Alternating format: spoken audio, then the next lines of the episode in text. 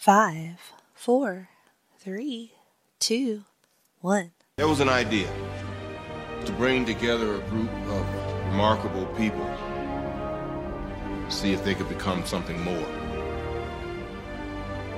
See if they could work together when we needed them to. To fight the battles that we never could.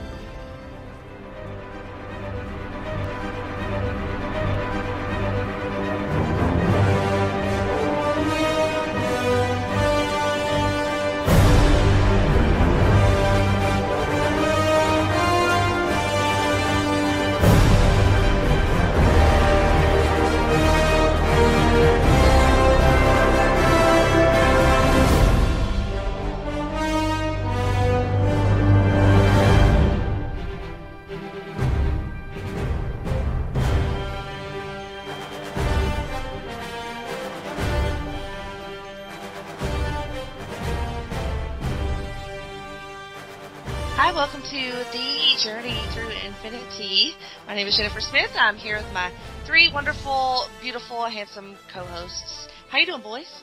Hanging and banging. Mm-hmm. None of you have named. You're just the boys. The boys.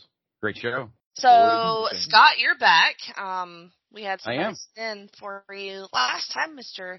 Nate Milton, brother Nate Yes. Milton. So, um, sorry that you have to miss that one. That's quite all right. I got my voice on. That's all that matters. It's all good. All Alrighty, alrighty. Um, but we're all back together, and uh, this is kind of a big one. Mm-hmm. Um, Mhm. this is kind of um one of the few movies that Tim and I will disagree on. Um, so that'll be fun going into it, and Spoiler. it's just funny when we disagree because it's very rare and um, turns into a thing. I don't know. Um, you can cut a promo on me if you want to. I'm not going to cut a promo on Okay. you. I, I'm going to try not to cut any promos, period. Okay, we'll see. So we're watching Infinity War, and this Yeah. is the 19th movie in the MCU. Jesus. Um, Crazy. directed by the Russo brothers, um, and then all of our Come on, I didn't direct this. and uh. We have a, a very robust cast uh, that includes pretty much all the characters that we've Mhm. talked to up until this point.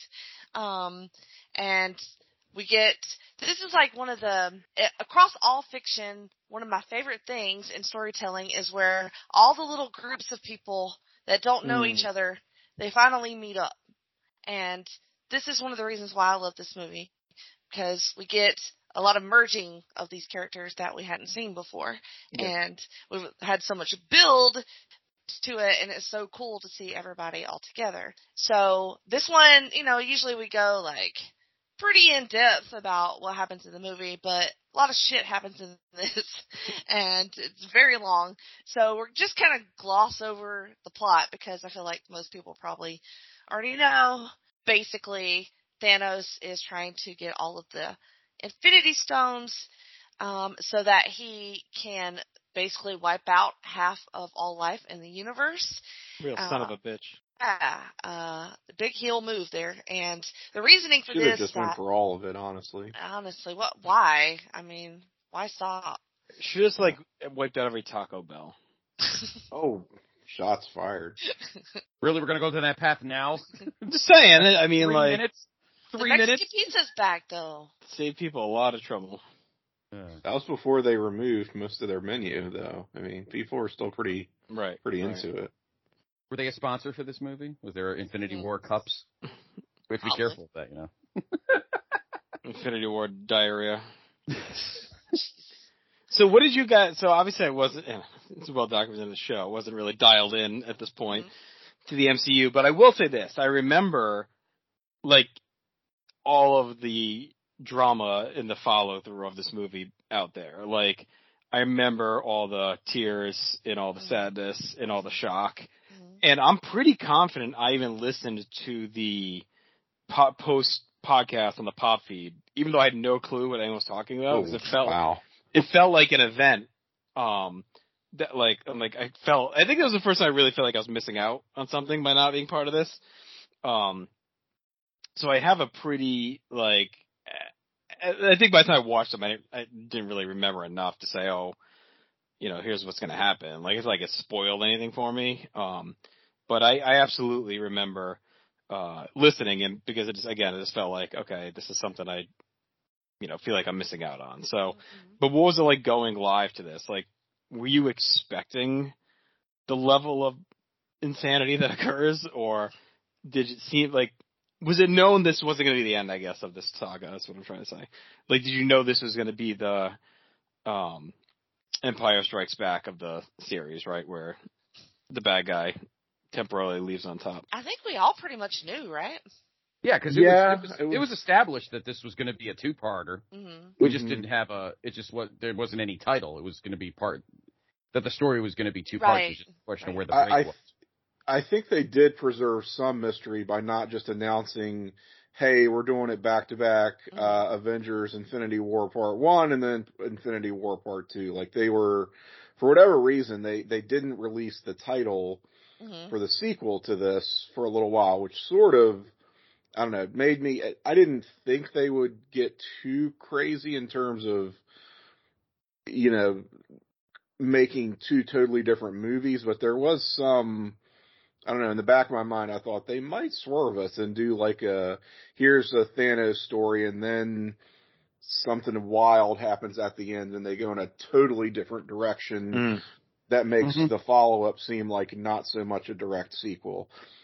Turns out not so much. Like they they really could have, I mean, easily called Endgame and Infinity War Part 2 Mm-hmm. But um, you know, I, I get trying to preserve some of that mystery just because why not? Um, why not have some fun with with your audience? But yeah, I mean, it was known there was going to be another another movie um, right after this. It would be just a year later. Um, so you sort of had the sense that uh, this one um, would would end on a cliffhanger, if, if nothing else. Like I, I don't think the world was necessarily shocked by that, um, but it it was a, a bona fide cultural phenomenon, no Mhm. doubt. Like it was one of those just so hotly anticipated, very earned. Like this is what we're doing now, and you got to figure like take yourself back to pre-pandemic days, 2019. That was kind of peak geek culture where you also Mm. had like Game of Thrones winding down. Um, you had, uh, um, gosh, I'm trying to think of some other, some of the other just geek culture stuff that was Well, a out lot there of and- like a lot so of the uh, a lot of the CW shows were in their prime. there you go. Oh, And Yeah. when did Stranger Things start too? I mean, that was out, right? Stranger Stranger Things. Things Yep. was out. Gotham. Yep, they, well, they Gotham at its peak. shit. The last new season of Stranger Things was was in uh, t- 2019 as of this Jesus, really? Yeah. Yeah, Fuck. yeah, that now? fucking thing's been going for three years. They've been- I mean, I watched that live, so that shows you how crazy Yeah, that is. Like, I was yeah, watching it yeah, that's that that's the bullshit that that show has turned into. But anyway, um, sorry, I'm already caught promo. What uh Um, so but was this like like we know now, right? The MCU like dominates everything, right? It's like a whole fucking thing. And was it already that at that point? I mean, because I'm just lost a little because again, I was out of my. I think it was. Okay, Yeah, so when did that happen? was. Like, when did it just stop going from like these are movies everyone's excited about to like this is a dominant franchise that like every uh, movie is an event? Like, was Black think- Panther a big event? Yes. Yes. Oh yeah. I think Okay. the first Avengers movie. So that far think- back, like since Yeah, then, I these have all been Yeah. that big. Yeah. I'll tell you why would because agree. I think I think that a lot of you know when when Iron Man came out, uh, we were in the middle of the Dolans. Right. Uh, Nolans, not Dolan. Sorry, the I was Nolans. gonna say, it was- it was something Oh, to do my with God. that. yeah, we're, we're in the middle of we're in the middle of The the terrible The run owning the. Knicks.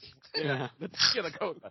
Um, in the middle of this Knicks run. This is yeah, the Knicks, yeah, Dolan's Knicks run. Uh, no, the, they just traded for Stoudemire and all went uh, downhill. exactly, yeah, yeah. Things are bad with, uh, yeah. Mm. Um, that Tim. Tim was just thinking as a comp of the Knicks and the MCU. Can't help Um, with any of that.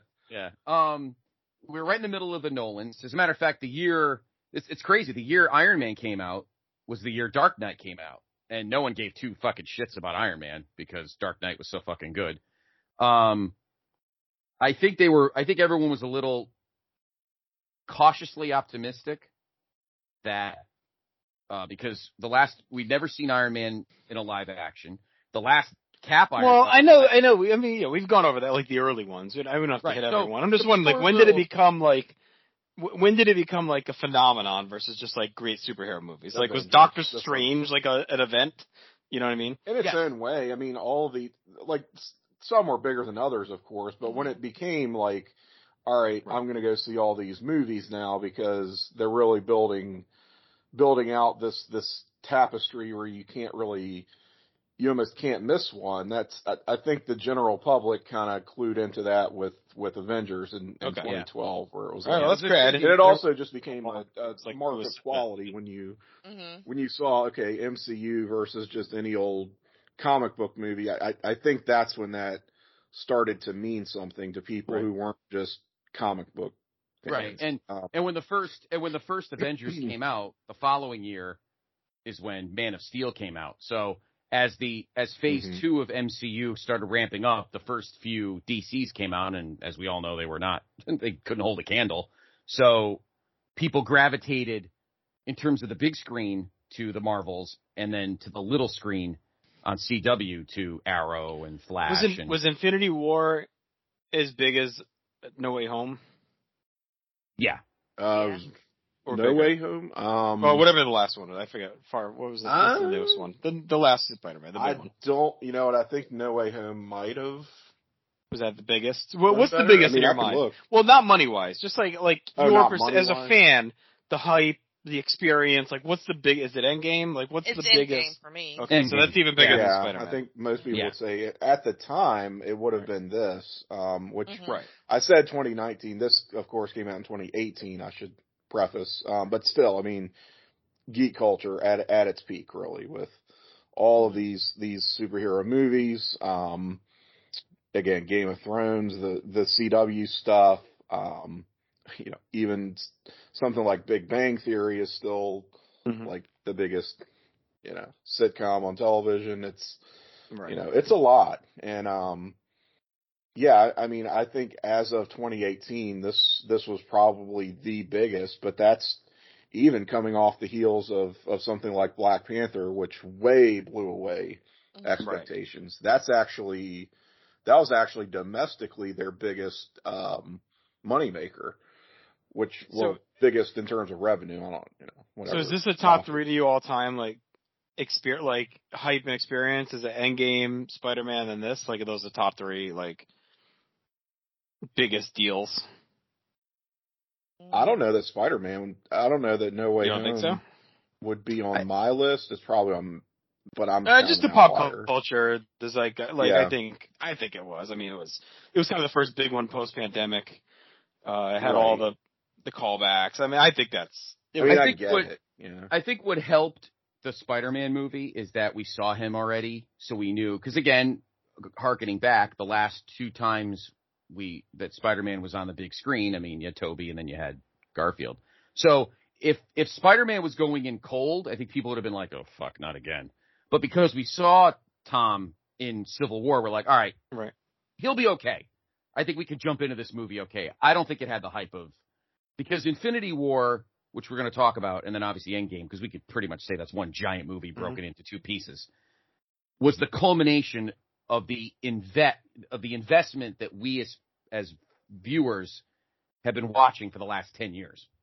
So, uh, yeah, I think the hype for for this was was pretty big because it was finally we were going to see actual Thanos in action Right. instead of just little hints here, little hints there, and they were all going to come together.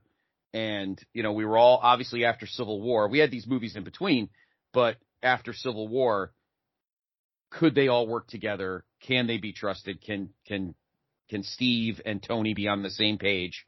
It's so yeah. Th- th- this for this was giant, giant compared to anything else. I think just the stones themselves too. Like we followed all the stones just like we followed all the characters.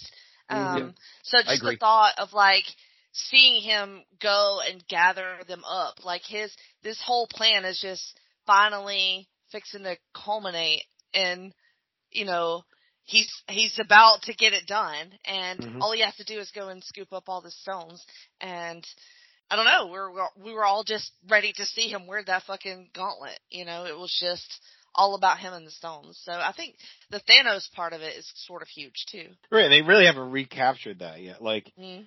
every we haven't No. like gotten a new big bad. And, you know, we don't know if they're even gonna, right? I mean, it, they probably will, I'm guessing. But there's been a lot of standalone movies so far in this next phase, so we haven't really gotten that yet. Um, you know, Thanos was established pretty early on, so it'd be Alright. interesting if they recreate that approach. So we have a lot of uh death in this uh Mm.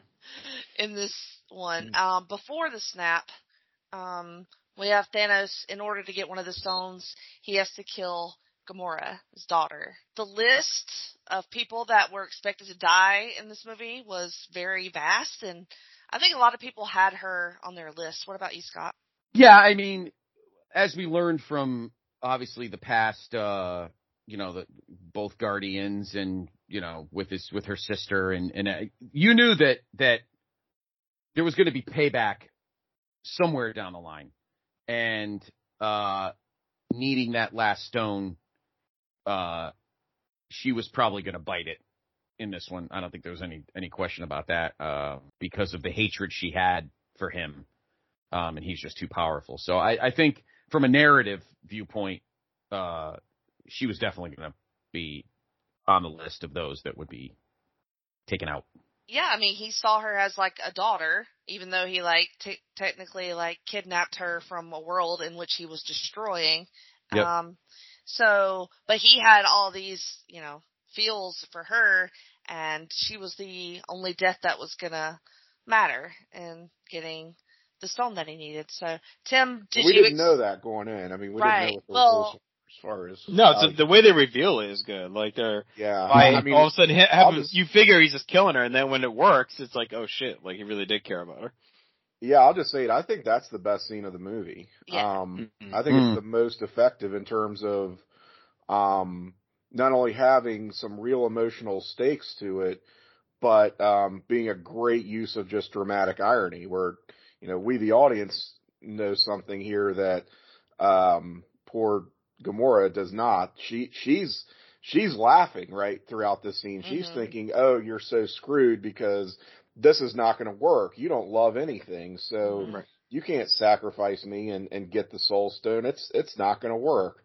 Um, you're because you're incapable of love."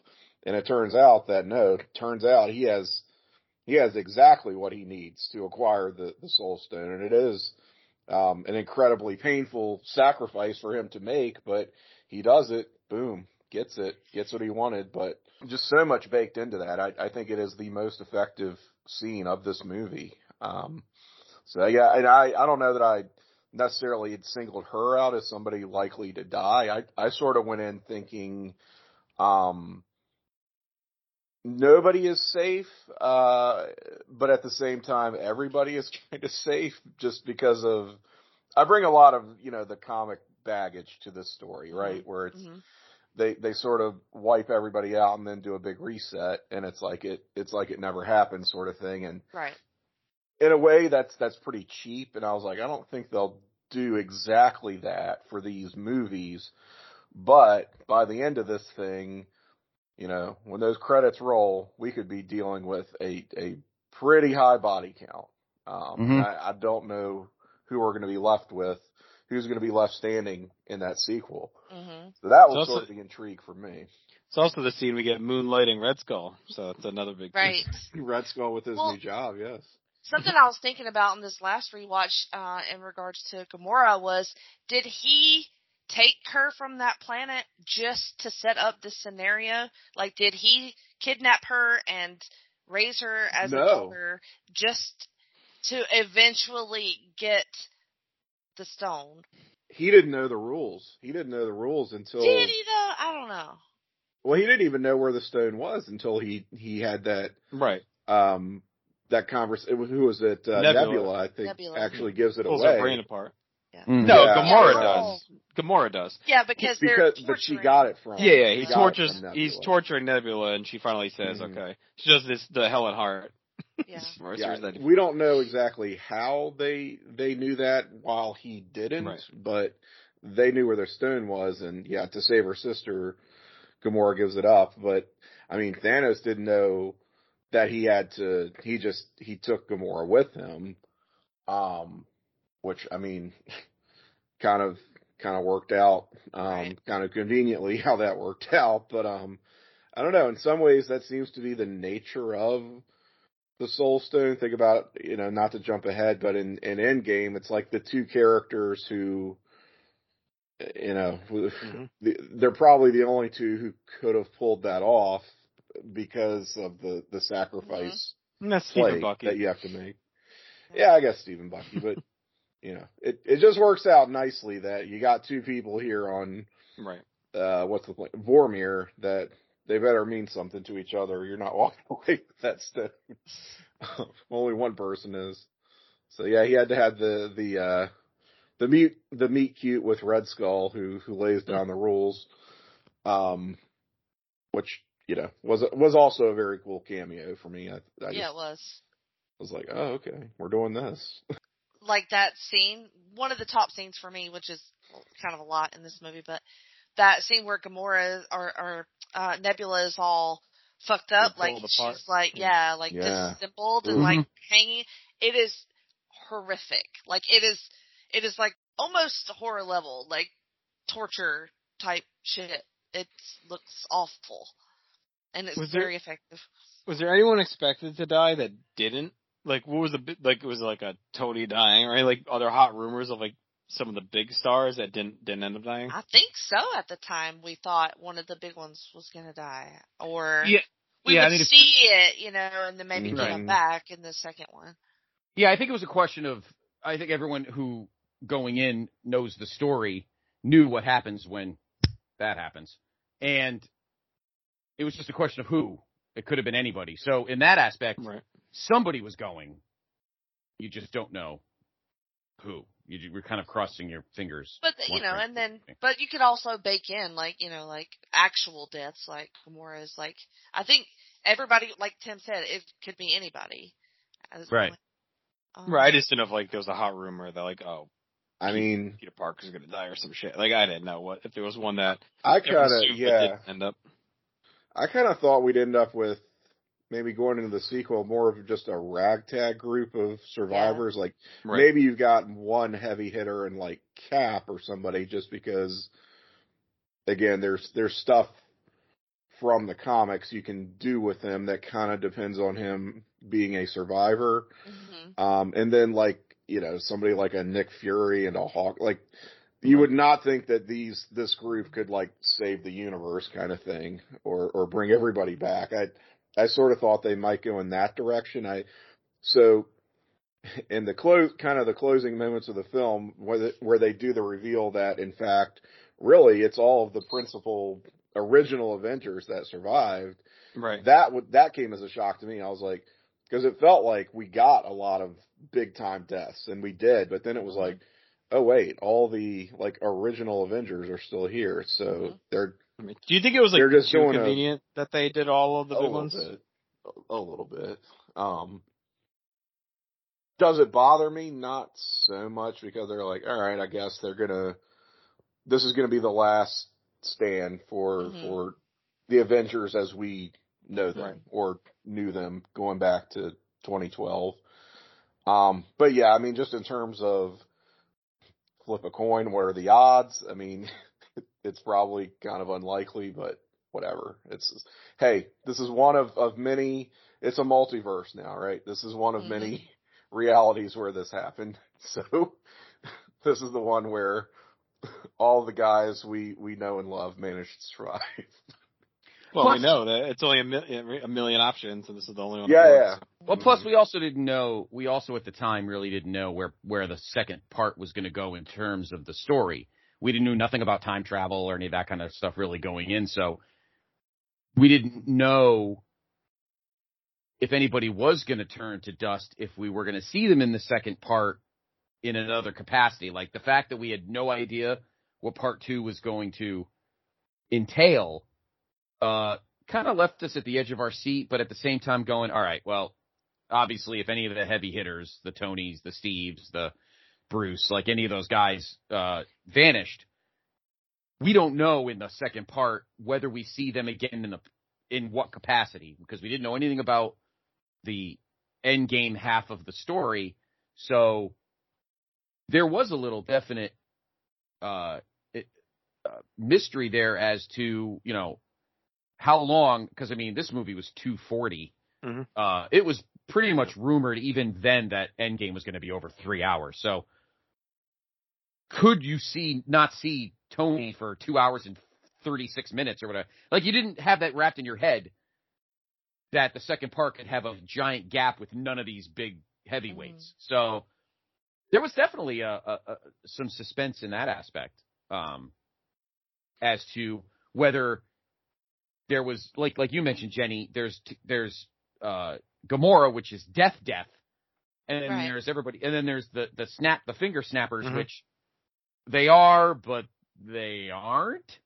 Kind of. Well- it's the present, so you weren't quite sure. Uh, and that was the question I was going to ask you guys too.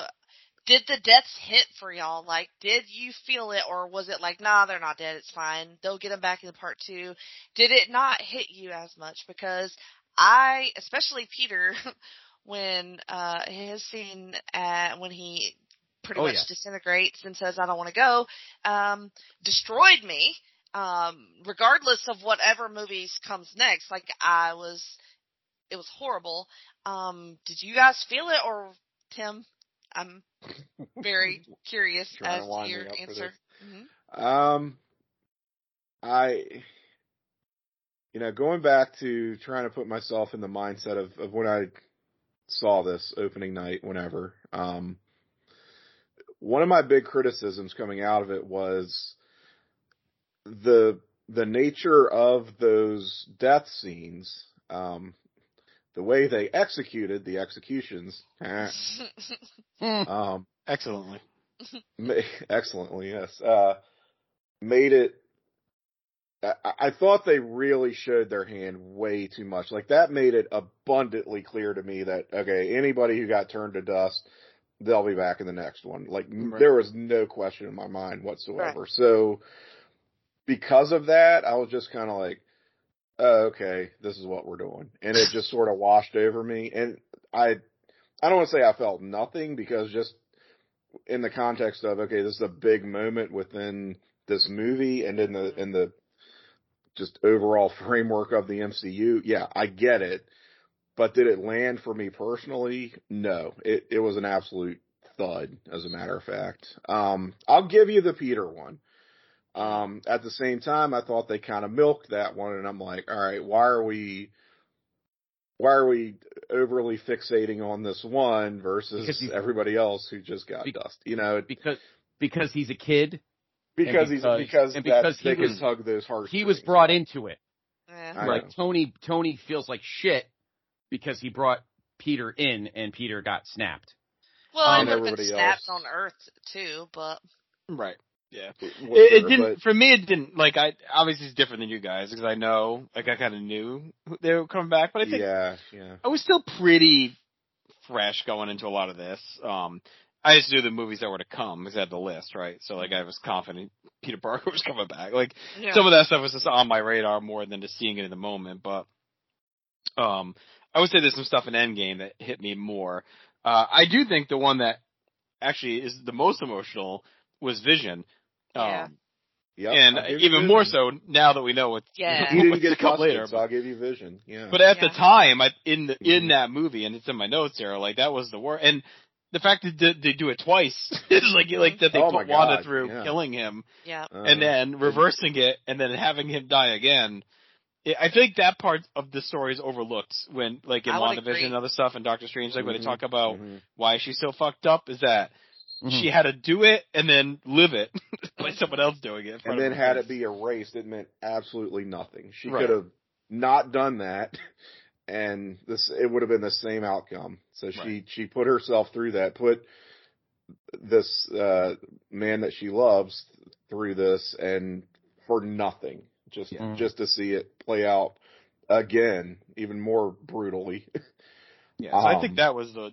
I think that that has was the most actually visceral one. improved over. Yeah, that scene has has hits me a lot harder watching now Mhm. than, than maybe at the time because think of how little, honestly, how little character development um, Wanda and Vision had Mhm. had gotten up to that point. Like we, you know, last time we saw them was was Civil War, which they were kind of two of the more interesting characters in terms of um, where they landed on that conflict. Uh, but we didn't really know where they were like by the end of that movie. They weren't, you know, in the uh the raft along with the other um Right. renegade Avengers. So it's sort of like, all right, what's the deal with them? Mhm. And where we pick back up in this movie, they're they're just on the lam with Cap, sort of, um, and living underground. And uh, you know, uh, just a lot had transpired between the two of them that we didn't see. It all took place off screen. So it really took something like a vision, a, a WandaVision to put them on the map and to, to make them Yeah. much more interesting characters. And you could argue that besides Tony's death, Vision's death is like the most important in the MCU for like from then on because of everything that comes from it. Right. Between WandaVision and Into Doctor Strange. Like it's the most threaded Mhm. line. I mean, Tony's obviously the biggest, but I would say like it's almost overlooked what Vision's death really meant to like this whole universe that they got going on here. Um, the Doctor Strange thing I had a question on too. Like, so he says he saw a million paths and this is the only one. Does that like, was that path contingent on them taking Thanos out on Titan and then, and Quill fucked up the one path and then they find a new path? Or did he know that Quill was going to do that I think he knew it. Okay, so he knew all Yeah, of that was going to happen. Quill fucked up in a million and however many timelines. Right. Um, So Yeah. it was everyone he fucked up. Yeah. But I also think that um, it's not necessarily the the only timeline in the multiverse where they succeeded. I think it just took him however many million that he, you know, uh, he got to the first one where they actually won, right? And said, Right. "All right, this is clearly the odds do not favor us, so." This path seems like something we can follow. Let's it, like he didn't keep digging the hole. You know what I mean? Um, Ah, so he didn't see the entire picture? That's what I thought. uh, I, yeah, I thought, that's kind of what I think. Because I think Huh. Yeah. when I think in terms of the multiverse, I think more in terms of not millions, but billions or trillions or quadrillion, whatever. Like it, it, there's an infinite number, right? And it's, you know, to say that there's just one, well, probably not exactly true, but he landed on one where they, they went. It took him a long time to get there. So, uh, you know, let's not beat around the bush. when, when we're know, dealing in million how- to one odds. How would he know that they win in the end if he doesn't know the whole line? well, he might have seen Thanos dead in the picture or whatever, you know, and like, Well, I think he saw it through, but I'm just saying he's he's checking in on all of these. He's like running simulations basically, where in one it plays out this way and they all die, and Hmm. another one it plays out this way, which is slightly different, but they still all die. And another, Right. it's just over and over and over again. The details are a little bit different, but they're still they're still losing until he Mhm. gets to the one where everything just seemed to fall into place. And it, again, it's not to say it's the only one in all of existence, but it took him a million and however many rolls to get there. so Mm. it's sort of the best of a lot of bad options. how excited were you when Ebony Maw got thrown out into the space and died? That was cool. That was pretty great. Yeah. And they do it cool too. Well, like you know, the whole running thing is Peter with the pop culture stuff and everything, Mhm, right? right? mhm. So he recreates the movie. Um, I thought that scene was good. I I had a question about that. Um, this movie I think is pretty funny, which is weird because it's very sad at the end. But I found myself laughing like way a lot during it, and I think that was one of the criticisms of it um, back when it came out. Do you guys feel like it was too quippy, too jokey? I don't think so. I think you needed it to like offset the gravity. And all these are that way. Like, you're not just gonna make it like a, s- you know, it's not this is us or whatever the fuck, where it's just gonna be all emotional bullshit. It's like, it, you know, this is the world that they're in. Like they're usually cracking jokes and kind of being that way. And I think it added to some of the. It worked with two. Like it, it gave you some laughs before you had to get heartbroken, but it also disarms you a little bit, thinking like, okay, they're not gonna really kill these guys off if we're in here, you know, being happy, right? I think it's a trope. Like I don't think it's. I, I think that's a standard in these in types of movies where you have like something dramatic happen where they're joking around one minute and then the next minute like all of a sudden a massive tragedy hits. Yeah, and I think a lot of them didn't, you know, if you're talking about like the Guardians or whatever, I don't think any of them even knew the, yeah, the gravity of the situation. To them, it was just another bad guy doing a bad Right, another thing. mission. Yeah. Yeah, until they saw the end and they're like, oh, okay. So, yeah, I, the, now the tone didn't bother me because it was kind of the same level of any other of the, of the Avengers movies, uh, until the last, you know, 10 minutes. And then you're like, oh, hmm you know, they, then they all realize though this is more than just a mission. This is like the end of the universe or whatever. So I didn't, I didn't mind it. I'll say It's- one death that Whippy. Um, but I didn't think any of the, the humor really, um, undercut the, no. the drama. Um, Okay, good. they've done a better job of that in some movies than others, but hmm I- I don't think that that was, this was anyway a departure from what we've seen in other MCU films. And Right. I mean, I, I kind of, I guess I get it if, if you, if that's going to be your hang up, but I can't say it bothered me any more than, Any than other? anything else. Yeah. I mean, it's, it just is what One it is. death I definitely thought would get un- undone it was gonna be fake was Loki's right out of the gate. Like I thought for sure. Yeah. Just Mhm. given how he's always presented in throughout these movies to this point, I was like for sure it was just gonna be another trick. Um you know, they do give us a little redemption right before it where he finally kind of balls up and goes after the big bad and then finally it catches up to him, but um like him wiping out him and Heimdall and all that was like you know, that that was like the first big strike and showing that Hulk couldn't deal with him. Um I thought that was a good way to establish Thanos' power like immediately in the movie. I um honestly I wish we had gotten more death scenes like that, which I guess we're kind of delineating real deaths from Yeah, I don't count the snap as a death. Yeah. dust, right? So I think, like I said, with the with the snap, it felt like they they overplayed their hand because, like, all right, there's no way T'Challa and Peter Parker and uh, all of the Guardians and like, Right. um, all of the secondary Avengers are staying dead. There's just like no way. So they kind of, you know, made it too too easy to go into that second movie with the expectation we're going to have everybody back. Um, but if they had done some more of those, um, I don't want to say ambiguous, but made just made a bigger cinematic moment out of some of these death scenes rather than everybody just turning into sand and vanishing. Mm-hmm. I I think that that could have put some doubt, at least in my mind. Like if we had seen, um, you know, more of a more that more of like what happens with Vision, more of what happens with like Loki. Um, there was a scene, there was also a scene where it looked like, you know, Drax and Mantis bought it, where Thanos like Mm-hmm. turned them into weird, um, uh, Right. geometric Shapes. objects Yeah. with with the reality stone or what it was like and i was like okay that's the kind of thing um i'm on board with because that's like a, a really cool creative unexpected hmm death scene. It's a, it's the type of stuff that they did do in the comics. And again i don't want to oh, it's not like the comics so it sucks. But there are definitely aspects of the comics that i i thought they did better and could have incorporated into this film. And and that's just an example. Just more of those very creative, if often gruesome. Um, don't have to go crazy or anything.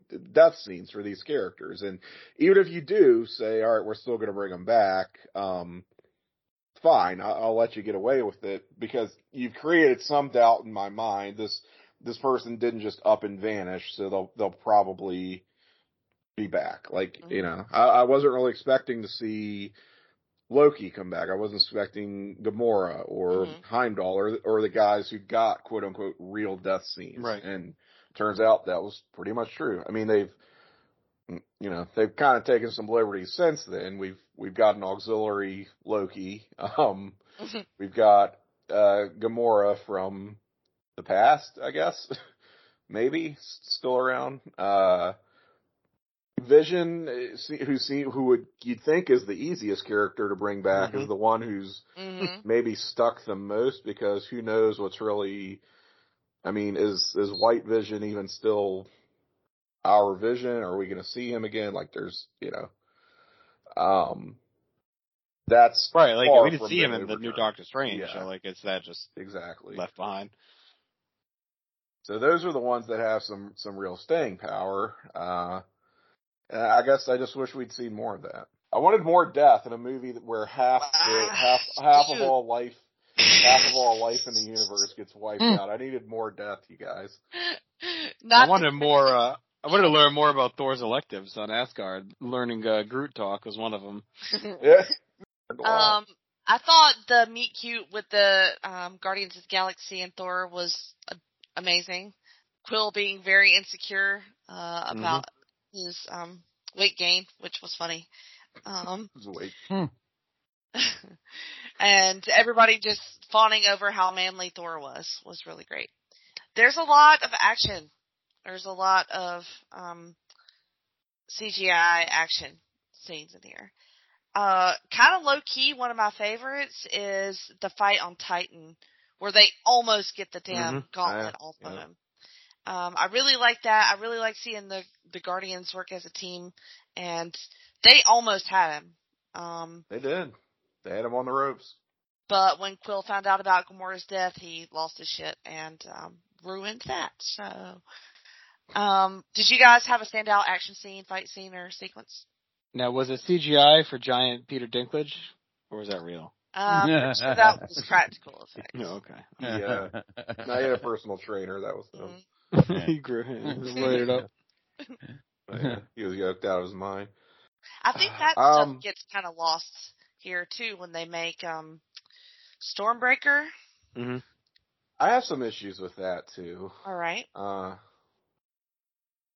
it's just Thor's whole like hero's journey throughout Ragnarok was sort of to establish he doesn't need the hammer anymore because like the power was within him all along, kind of right. It's that sort of cliche, but it but it works. It's convincing. We love that movie. Mhm. Um, he doesn't need the little trinket anymore. He's not the god of hammers. He's God no. of thunder.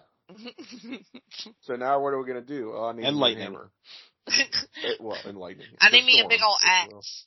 Now I need a new weapon, and I don't know. It's Well, at is it the end just that day, Thanos we're is doing that? it because it's cool. Because it's cool, and Thor should have a cool weapon, right? But I also that's- think it's because Thanos has his infinite power of these Yeah. stones, right? Like he needs Yeah. to, st- like his power is just not enough when you when you have all the Infinity Stones together. Yeah, like- yeah, Tim. I think we have to take into account here that we're not talking like fucking Jeff Bridges or fucking Corey Stoll. We're talking like the alpha dog of the alpha dogs. Like, so I think Thor just, and it's like a security blanket. I, I don't think it has anything to do with his external power or his internal powers of the thunder and lightning. And, you know, uh, that's fine. But I think deep, I think he realizes, look, we gotta, we gotta load up. And, you know, this isn't his sister and this isn't fucking, you know, this isn't Loki. This isn't like all these other middling mid card guys. We're talking like the main event of evil. yeah, I think And- just the stones alone make it like Yeah. Okay, like, like, he's got well, the stones. this There's guy's nothing- gonna be. Yeah.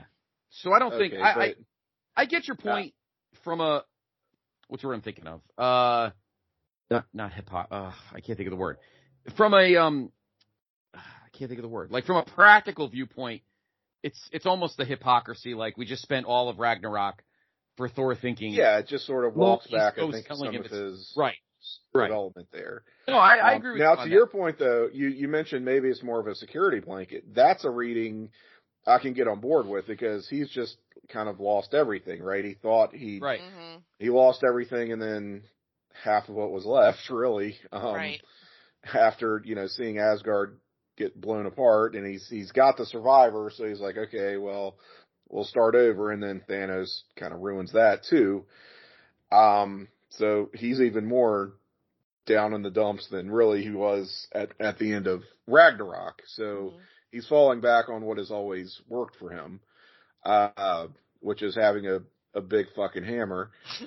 um, I just sort of think like in the grand scheme of things, you know, these, these magic stones that can alter the fabric of the universe Mhm. versus a big fucking axe is sort of, mm, Dumb. you know, it's it's Right. dumb. It's dumb, but uh, you know, Well, it's like a god. you can say weapon, everything. right? I mean, everything is dumb in these movies, right? Right, but it's just right. sort of, it's one of those I can't get past the suspension of disbelief over that But, but unless you take it back to the character, um, the the character argument, which is he's just falling back on kind of, uh, you know, but, uh, what he's done, what has worked for him in the past as a. but you can't forget the end. Right before the snap, he he throws the Stormbreaker and he takes out Thanos' arm, and the whole joke was aim for the head. Didn't go for the head. Yeah. Yeah. So if he goes Yeah. for the head, so it's not a question of of the fact that he had Stormbreaker. It's the fact that he fucked up and aimed at the wrong limb. Didn't use it right. Right. But but had he hit the head, uh, he it was over. So Yeah. I, I do. I want to bring up. I want to bring up Thanos for a second because I thought about this today, and this actually made me raise my grade more than uh than I I originally had it because all of the villains, and this can go to either any comic book or any movie or anything. You there's two kinds of villains. There's villains that want the power and villains there's villains who who don't know what they're doing is wrong, and those who definitely know what they're doing is wrong. And all the villains in the MCU to this point are all for one thing: greed, power, ultimate everything. And then you have Thanos, and you get to the end of the movie, like he's going through all of this this just absolute bloodshed to do this one act. And then you get to the end of the movie and he's sitting there in retirement. You're like, all right, That's a great thing. scene. Him just watching the sun. just yeah, watching the On the sunset. so you think to yourself, right? Exactly. So you think to yourself, well, then what the fuck did he do that for? Because he thought deep down he was doing what was right for the universe, and it reminded me that that's not the only time we've seen that in in movies. I was thinking back to General Zod to cross the hallway to the other brand. Now, in the two t- movie incarnations of Zod, of course, Terence Stamp and Superman 2, he was all Dennis about Stamp. great Dennis. Yes, he was all about getting in shape and uh, wondering when his next domination would be. Um, he he uh, he was all about you know dominating Earth and everything. But then you move ahead to Michael Shannon's Zod in Man of Steel, and all he was about was bringing back Krypton, his home world. Yeah, by any means necessary, but in his mind, he was saving his race. He was saving his his lineage. So the question is, what was Thanos's mindset for doing this in the first place? Because if it was all about just doing it and then he retires, then you think to yourself, you went through all that shit just to do that. So it's an interesting, Yeah, that's all he, interesting situation where all he cared about. I mean, it was established. He thought there were enough resources to have sustainable life right, on Earth, and they had to eliminate a large part of the universe to have sustainable resources so half could survive. So it's like he looked at it as like A sacrifice. this is a sacrifice everyone should make for the good Right. of all Right. the universe. So exactly. you know, it's just saying like, hey, I'm going to do this on behalf of all of you because you're all too selfish to do it. he thought the it was can't fair. survive He without thought it was yeah equal. Like you Right. know, Yeah, this is all up to chance. So Right. if you get snapped, it's a shit luck. Right. Your coin flipped heads instead of tails. Yeah, It's like exactly. And but this is the only way to keep e- like to save the universe. Half of you have to go. It's not the universe is not sustainable otherwise. right. He was you- the hero of his own narrative for sure. Right. Um, he he thought he had a, a reason for doing this, and that reason was just. Um, I'm trying to. Which is fascinating. I'm debating because- internally how much I want to get into the character of Thanos just yet. Well, I, I- I, I- really want to. I love fucking Thanos. And it's funny because at this point, you'd like to think that On the newest This- Shrinkcraft. This bo- Mhm. this this final boss, you would think would be more black and white. There'd be much more. All right, this Mhm. guy is pure evil. But then you're thinking to yourself, well, he doesn't think he's evil. He thinks he's doing what no one else in the universe has the balls to do. And you're not thinking to yourself, wow, I kind of agree with Thanos. Of course you're not. But Who ain't? exactly, yeah. But it's Mm. like, but it's like, it's not, it's not clear cut like Ronan or all these other villains we've seen through the first 18 movies, uh, where everything is cut and dry and it's all about greed and domination and etc. And the, and the closest Ronin? thing, Original Ronin or new Ronin? new Ronin, original Ronin. Um, uh, you know, it's it's not easy to think that like, well, you know, he did what he thought he had to do and we lost. Oops. We know we don't think that way, but some might, you know, like, you know, Thanos is like, all right, I did what I had to do, you guys. If you're live, good for you. I'm out of here. You're like, what the fuck just happened? You know, like it leaves you. I think that's why, that's why, in my opinion, the movie ended in a perfect spot because now you're thinking to yourself, you got the whole Well, next year Mhm. to think to yourself, how the fuck are we going to get out of this? Because in his mind, his job's done. We're fucked. That's it. Yeah.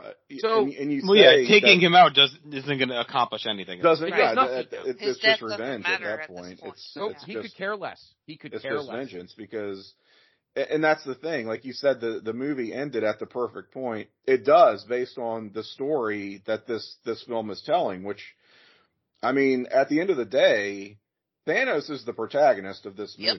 movie. Mhm. Um, this is a Thanos movie. He is the main character, and this Yep. is about his story. Mhm. And it, it just it takes you from from A to Z, how establishing what he wants, how he's A going to go about getting it, A to Z, So, and He's odd. and,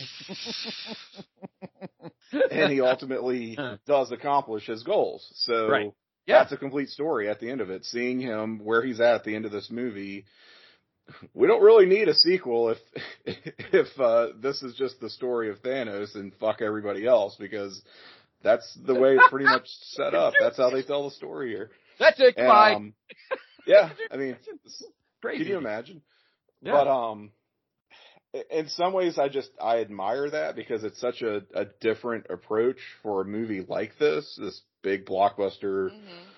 superhero, supposedly, you know, kid friendly film.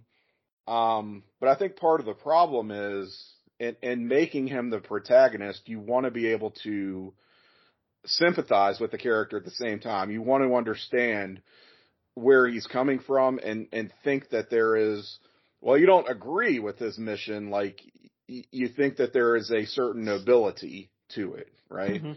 Mhm. Um, it, and I just wish that, and I think Gamora is the one character who gets as close to anyone of straight up just calling him out on his shit, which is, you are a psychopath. You are, you are pure, what you're trying to do is evil. This is Mhm. absolutely evil. There is no justification for it.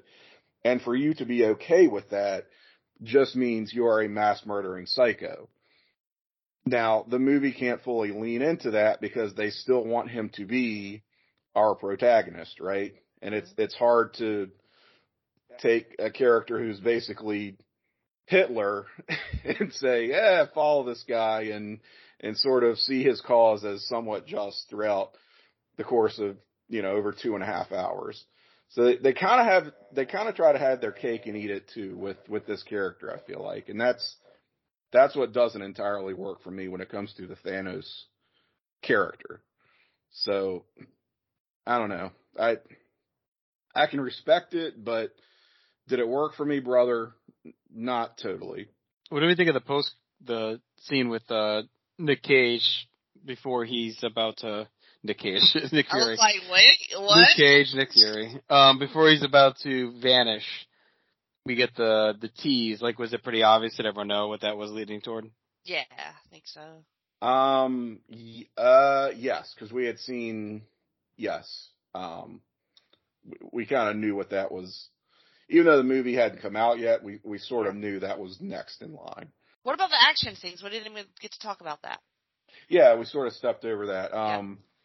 I mean, I'm with you, Jenny. I really love that that battle on Titan. Um. That's. I mean. Really creative. A lot of you see a lot of imagination that goes into that that fight scene. Just all the stuff with Doctor Strange and Mm-hmm. you know, the way that they are um combining their abilities. I always love seeing heroes team up that way where they sort of Me too. you know, everybody who has their one gimmick, um, gets a, gets like a double team move kind of thing. Mhm. It's, it's pretty sweet. Everybody gets their shit in. hmm Yeah, it was really good. The stuff in Wakanda is good too. I kind of like them transitioning Wakanda almost like the new Shields. Shields gone. Mm. Um, you know, using that as the level, spot, where yeah. we're trying to fix stuff, trying to you know save Vision, um, and then just you know Thanos just showing up and fucking whipping hmm you know planets at it or whatever whatever the hell he was doing. Um, I thought it was really good where he just comes in and it's like they just you could tell like it's it's a race against the clock, right? They're just trying to get the shit done before he shows up, and he just shows up before they can finish. Yeah, if anything, I, I kind of wanted to see more Wakanda coming off of Black Yep. Panther. hmm And, uh, you know, I think if they had realized during the making of this movie that Black Panther was going to be as much of a, a phenomenon as it was, we, Mhm. we probably would have spent more time there. But, um, as, as it is, it serves as a, a pretty, pretty cool set piece. I'll give you that. And I, I just saw Drax get turned into a bunch of blocks. I've been playing the movie in the background. Yeah, me too. so, but anyway, yeah, Wakanda's great. Um, it, uh, I, will say that, um, I thought it was, uh, who was it that's, was it Shuri? No, it wasn't Shuri. It was, um, I think Okoye who, when, uh, Wanda makes her, her big splash on, on the Mhm. battlefield, she, why was she up there the whole time? yeah, Kinda has a point. she, I I, it's a really- wondered that during that little part of the fight. Like, why? Why is Black Why is Widow their heaviest fighting hitter- her? Like, Yeah, on the, on the side, Yeah. on the sidelines. Yeah, I thought they did a good job elevating some guys too. Like, obviously now in retrospect, we know they had big plans for Doctor Strange to almost step Mhm. into the lead role. They, this is where it starts, really. Um, elevating him into a main player where he's almost like 1B to Tony and like driving this whole story forward over the next two movies. Same with Peter and uh, Spider-Man. Like, I think they did a good job elevating him. He was already kind of there through Civil War, but even that, that still felt like he was like a junior member. I feel like he kind of earns his role here. And I thought him and I thought was like the biggest elevation points. I also like too the tease with Tony with him getting stabbed and slowly kind of yeah. Yeah. like they I did a good job. Right, they did a good Yeah. job making you think he's the one that's going to go, and then he ends up surviving. Um, so I thought that was well done, and then he survives just long enough to not survive uh, later. So it's like the fake face chart of the Rock in late '98, right? You get, get kind of Yeah. swerved on it, think he's going to survive it, then he goes. Uh, Yeah. yeah, I actually kind of forgot um how rough that Tony scene was, um, and the stabbing. Mm. I, I might have, I might have um You forgot that I was watching uh Infinity War. It was like, wait a minute, he doesn't die in this movie. What are we doing? Yeah, I mean, I Yeah. think it it definitely I kind of bid on that one. I, I really did. Yeah. Like it definitely felt like that could be it with him, and then Doctor Strange has been set up, or Cap comes back, you know, whatever. Mhm. So Look, this is a little personal bias, but uh, Captain America um, and Black Widow do not need to be in this movie. I mean, I guess that they do need to be here to set up for the sequel, but they really don't do anything in this movie. do you think they Um, should have been like detained still or something? And maybe they know. spend the movie trying to get out of like Mm-hmm. off the Mhm. raft, or trying to convince look something big's going on, and they get out just in time at the end or something. Maybe. Yeah, I don't know. Um, it's it, it definitely feels like the movie trying to figure out what to do with them because they're like, eh, they're on the run. Like, really, technically, they should be at the forefront of all this, but they can't be. Mhm. Um, I mean, I kind of like Cap's new look. Ooh, yeah. Don't get me wrong. That's a, you know, a neat little departure. I, I like uh Nat with the blonde hair too, but it's just I don't know. Um hey, they they made the case for not using um Hawkeye or or Ant-Man again. So but um that's the appeal of this though. You want to be able to see everybody. You want to see them all working together and not just I mean, that's the appeal of any fictional universe, not just Mhm. the MCU, but, um, I mean, if you can't do it here, then what's the point of having a connected? film universe. So hmm it's just, I, I guess, I don't know. I, I just thought they got rather under, underserved by this movie because it just had a million characters who, you know, needed to have more going on.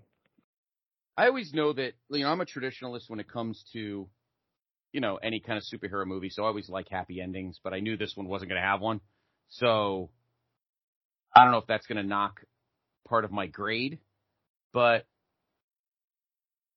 Tim pretty much acknowledging that this is a Thanos origin story almost without the origin actually makes me think even differently about the movie. Um, because all we've seen to this point is everybody else doing their thing while Thanos just sits in the background waiting for the opportunity. And he had all these different uh, guys out to do his bidding while the Avengers were doing all this other shit that really didn't have anything to do with Thanos directly.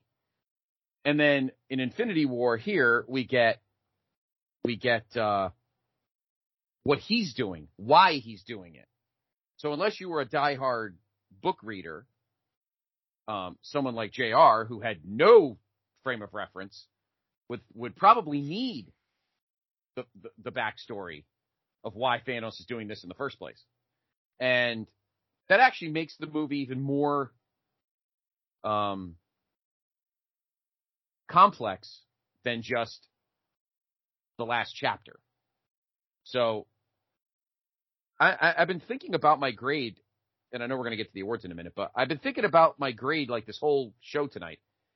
And it's been kind of bouncing around differently in my head, so you might have to go to me last because I'm not sure what I would grade it because I have different thoughts about it. It's the first time in our in our series that I don't have a definitive answer yet, and I, I think it's been one of our best episodes in terms of that because I normally I know what I want to I know what I graded it from the beginning, but this is the first time now that I'm kind of every opinion has made me think differently.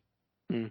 So uh, it's uh, I, I I'm not sure yet. You're gonna, you got, I think you might have to go to me last before Okay. I figure out we'll because I'm not sure what our yeah I'm not Mhm. sure what I want to grade it. I, I think we've had some great opinions tonight, and it's kind of made me think differently about about what I thought about the movie in the end. All right. Well, um, talking through the awards, um, which would be, you know, like uh, favorite character. Thanos. I know it sounds dickish, but I don't care. No, I'm I'm kind of with you on that. Yeah, I love Thanos. Always have. It's my favorite villain of all time. Red Skull. No.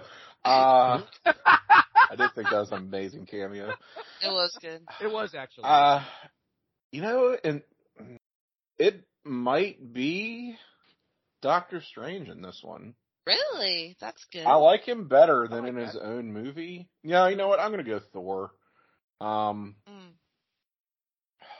Mm. as much as I, I, I don't really like the regressive nature of his side story. Um, I do like what he contributes to the movie, especially in the end.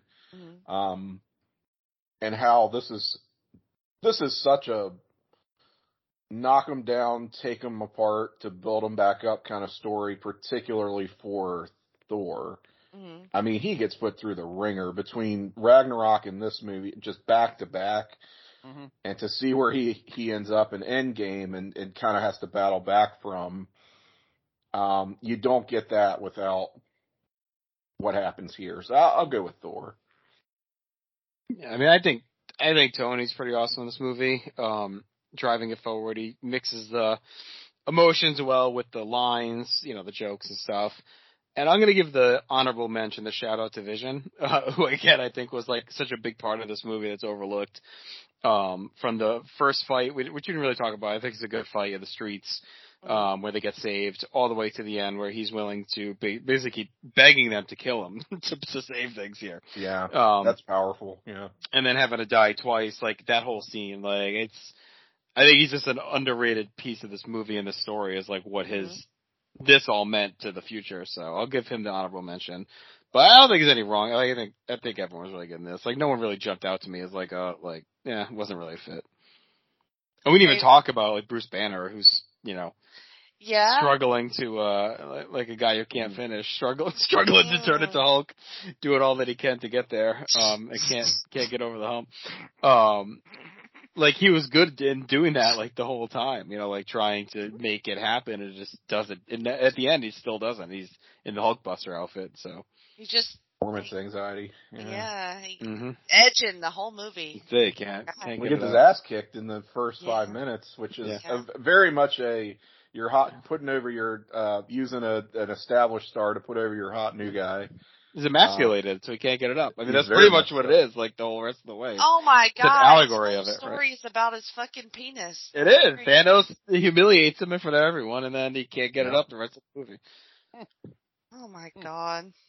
Well, that's something else to consider. Start thinking You're about it too great, much. Scott. Start thinking about it too much, and it's not gonna Yeah. happen. So. Yeah. Awesome. Oh sure, there's all kinds of places you can go with that.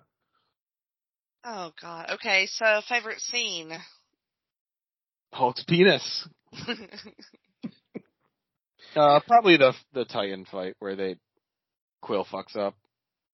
I do. That or or Wanda and Vision.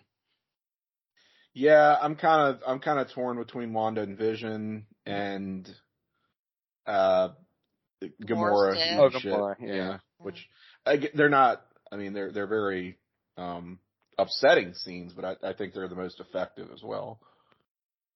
I- I gotta go with uh, Thanos sitting watching the sunset. Mm. Closing I- moments. Yeah, because you're, you're just, it's just amazing how he's just like, all right, I'm good.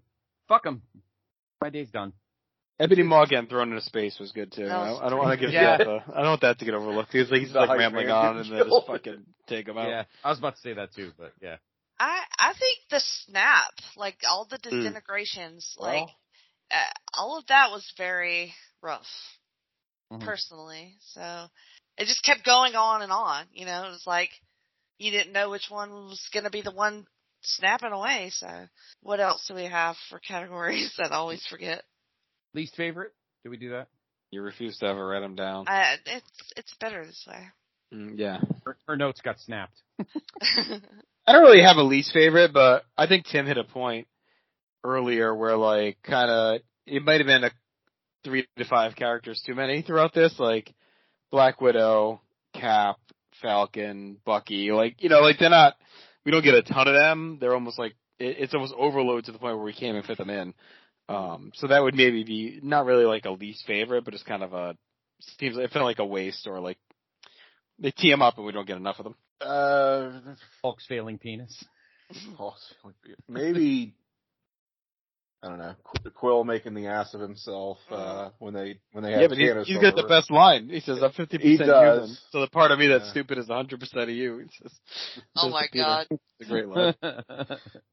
I mean, it's a very necessary moment, but it, it's also a real, a real fuck up. I mean, it had to happen, otherwise they they would have won. But um, yeah, that's that's not great.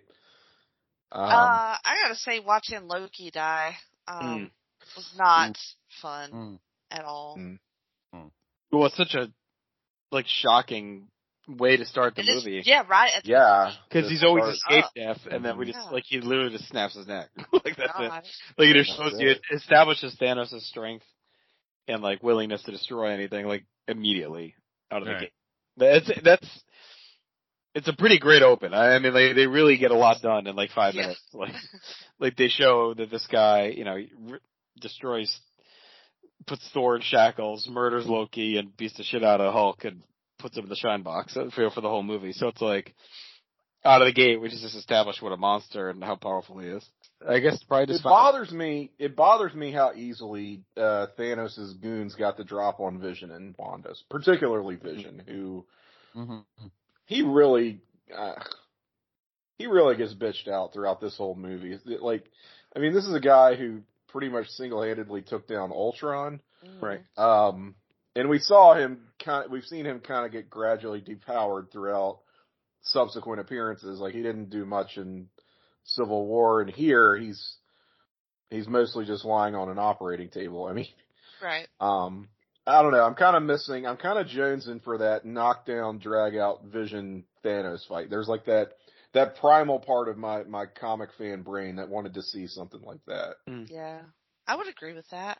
I I will say that um, I think at the time when we realized this was like a two-parter type thing and we weren't going to, it was going to be a cliffhanger basically. And everybody would say like, I'm never going to watch Infinity War again. Like, it felt Right. like it was never going to be one of those ones that you revisit. You just want to see, and like, why would you? Mhm. You know, Endgame. Why would you just watch this? Yeah. Yeah, so it's like, but I, in particular, the Wanda and Vision stuff, after seeing the next phase of the MCU, going back and watching this again, it really makes their whole story more impactful through the whole MCU, like Vision's death, like Justin said, like just their whole everything that she went through that wasn't really registering. It was like a B story. All of Wanda and all of Vision, you know, it wasn't really it wasn't really what we were focusing on at the time. And the way that they have just done the long booking of it and the long drawn out, it really makes me appreciate them more in this movie. And that's surprising considering, you know, most people saw it as, you know, kind of a, as hyped as everybody was, I felt like a lot of people were disappointed at the end of it.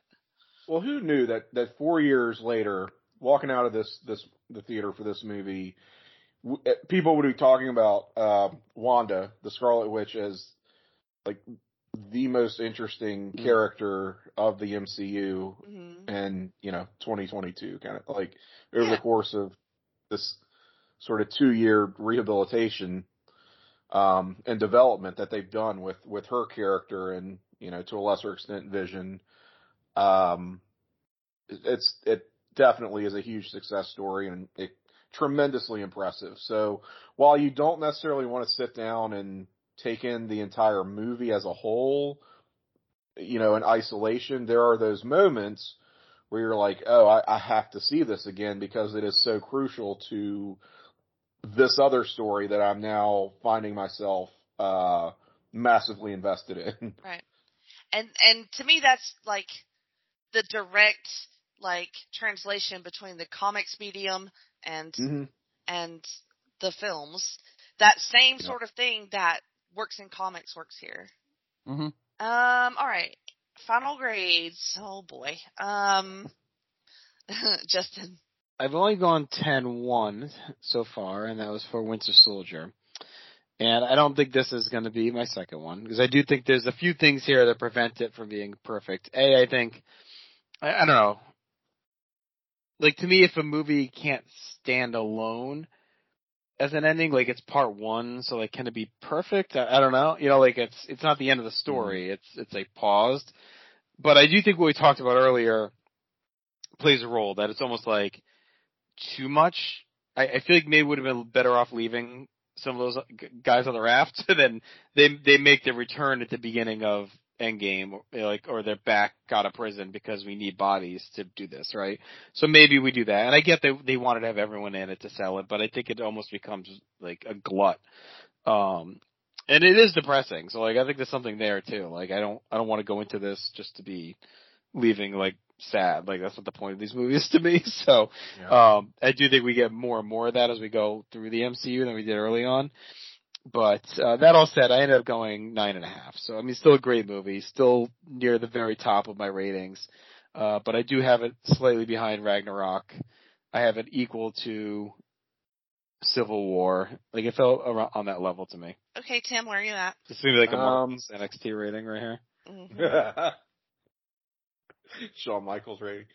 um, I'll say this: I have I have come up on my grade from my initial like knee jerk night of reaction.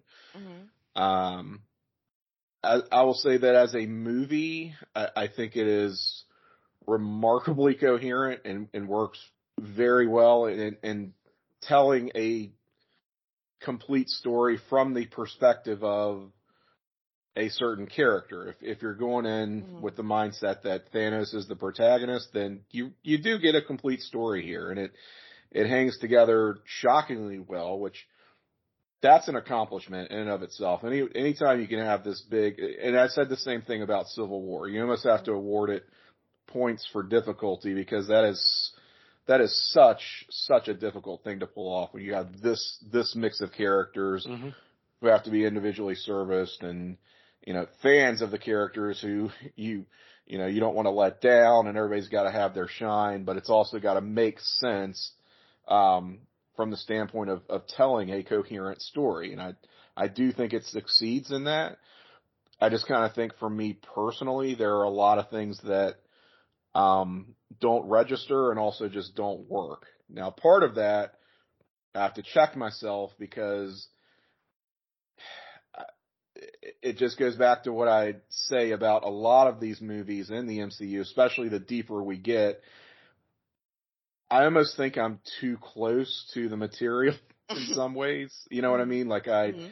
I bring a lot of baggage to the table, especially with something that is such a major, major comic book story. You know, a lot of these movies don't have like a direct counterpart in the comics, but for me, this does, and it's it's impossible not to make that comparison.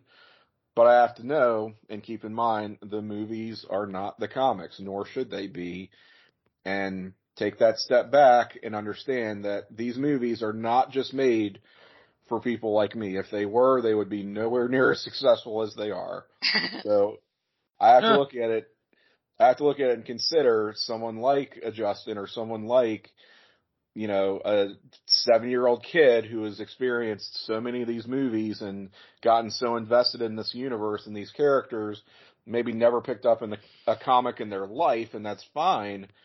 And how blown away they must have been by that ending. How ballsy is mm-hmm. it to have a quote unquote villain succeed, even if it is a cliffhanger, if, even if you know this will all get righted in the end, to have a massive blockbuster major studio tentpole event end in this fashion. Justin said it. It is depressing. Mm-hmm. Um, and yeah, there are all sorts of reasons why I can say, oh, it, it didn't work for me.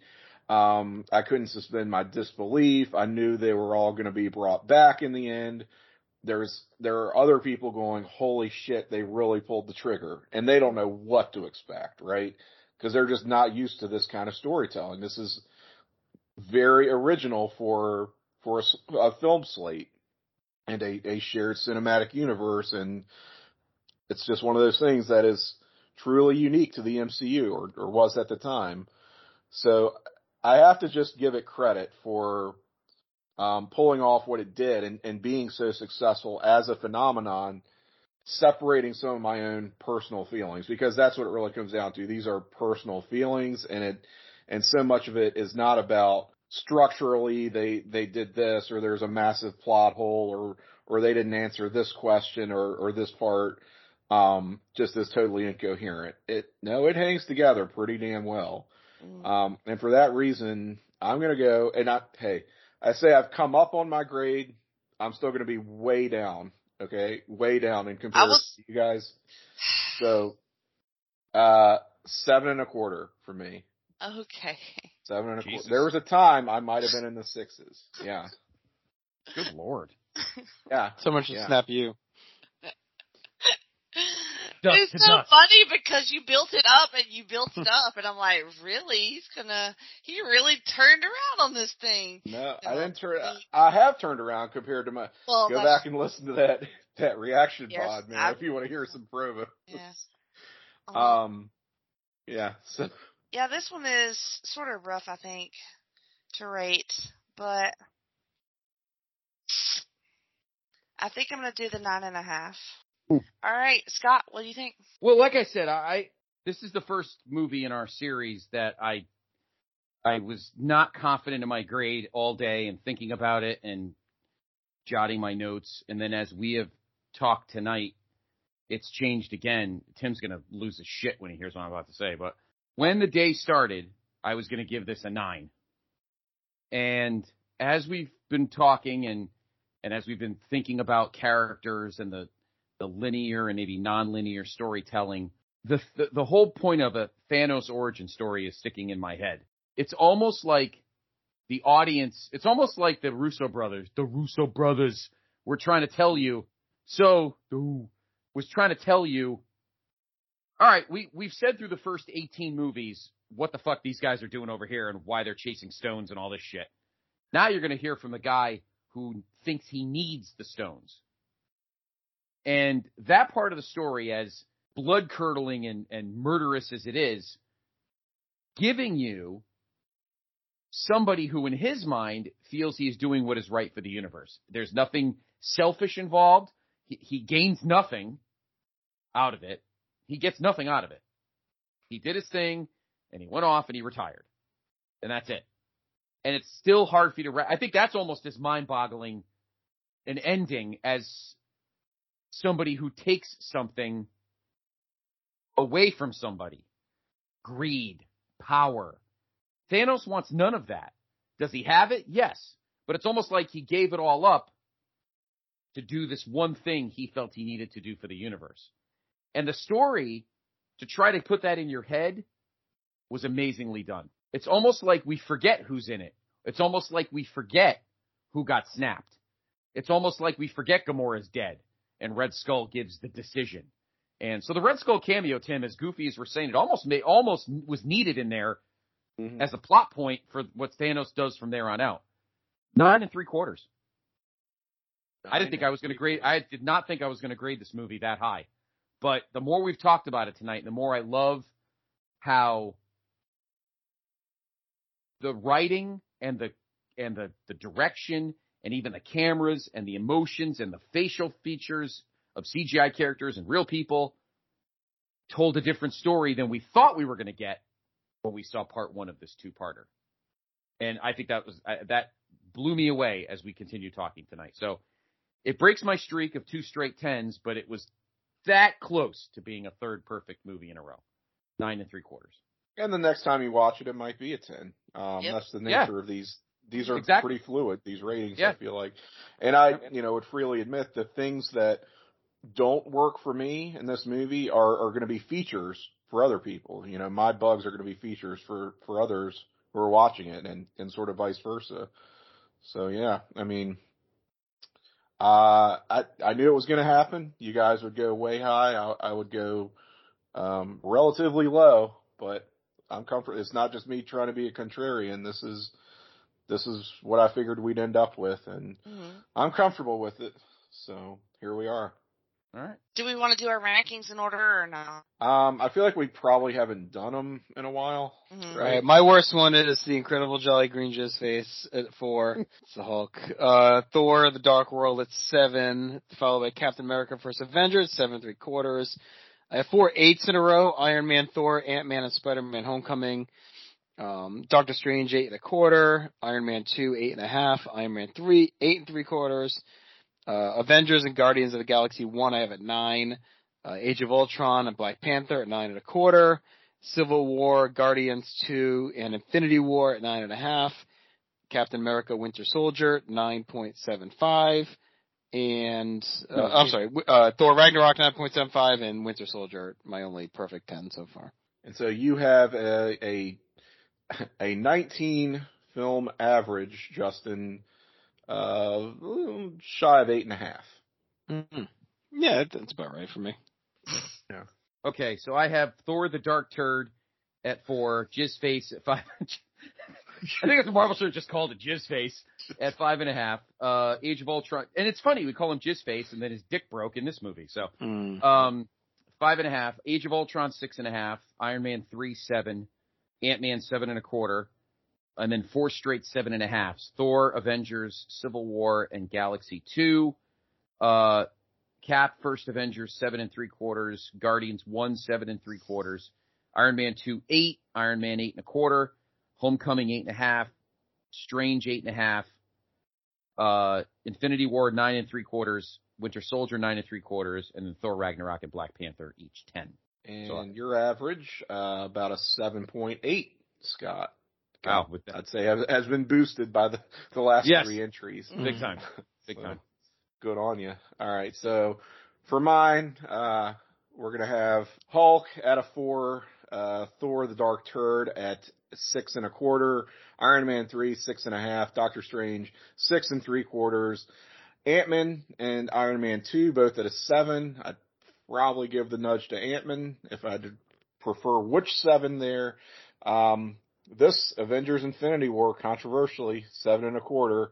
Uh, Thor, seven and three quarters. Avengers Age of Ultron at an eight. Guardians of the Galaxy, eight and a quarter. Spider-Man Homecoming, eight and a quarter, which I probably like a little better. Uh, Guardians 2, eight and a half. Cap, First Avenger, eight and three quarters. Black Panther, eight and three quarters. Uh, Winter Soldier at a nine. Thor Ragnarok, also a nine. Uh, the original Iron Man, nine and a quarter. Civil War, nine and a half. And my one perfect 10 was The Avengers. So that gives me an average of about 7.9. So just a hair above, uh, Scott. So that, Jenny, just leaves you. All right, read them for me because I don't have it pulled up. You went uh, a big two on Hulk, Thor, Dark Turd, a five. First Avenger is a six. Doctor Strange, seven for for you. Uh, Iron Man two, seven and a half. Ant Man, seven and three quarters. Same for Thor. Spider Man Homecoming, an eight, along with Guardians of the Galaxy and Iron Man. Uh, Avengers, you went eight and a quarter. Black Panther, eight and three quarters. Iron Man 3 and Guardians of the Galaxy both coming in with a nine. Uh, 9.25 for Avengers Age of Ultron and Thor Ragnarok. And you have three nine and a halfs in a row for Avengers Infinity War, Winter Soldier, and Civil War. Uh, your average, Jenny, is going to be uh, about a 7.8. I still right like that list. Scott. Yep, sounds Hmm. good. Very good. right, we doing plugs? So listen to everything we have, plug. all of our networks. Everything we have is great everywhere ever It's all worth checking out. A lot of Very good good. across the board. Yep. with everybody. on. Subscribe. And subscribe if you're not subscribed. Yeah, it's a big one. Yes. Thanks for listening to the journey through infinity, and goodbye. To Infinity War and beyond.